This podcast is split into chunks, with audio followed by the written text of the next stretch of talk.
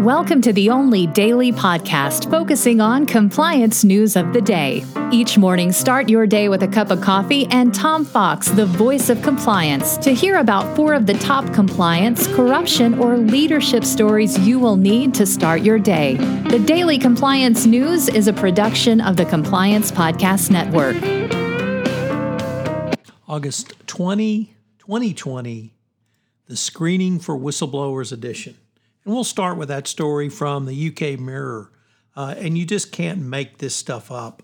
The chief executive of British Airways told managers to screen for potential whistleblowers and hiring them after a whistleblower raised safety concerns about BA planes. The CEO, Alex Cruz, was stupid enough to send this in an email after a BA employee raised concerns about passengers being put in danger. Not only did BA unmask the whistleblower and fire the whistleblower, at least through constructive discharge, but now they don't want to even have whistleblowers in their organization. Literally in this day and age, it's unbelievable that a CEO would come out and be so inane as to say something like that and put that in an email. That speaks exactly to the type of culture you don't want to have it in an organization. And if BA has any trouble, including the wrongful termination suit of the whistleblowing employee, I'm sure that email will be prominently displayed. So BA's in for a very long road to hoe when you have the CEO saying things like that. And a little bit better news from the Wall Street Journal, Airbnb files with the SEC for an IPO. Airbnb said it had filed confidential paperwork with the SEC for an initial public offering, making a surprising turnaround for a company whose business was allegedly ravaged by the coronavirus pandemic. The home sharing giant said the number of shares and price range for the proposed offering have yet to be determined.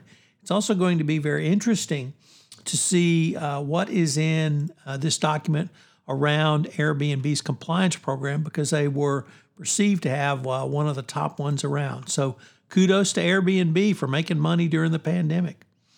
Next up, from the Wall Street Journal, a very troubling story that one of the effects of the new national security laws that China has imposed on Hong Kong is extending into territory all the way to American college campuses.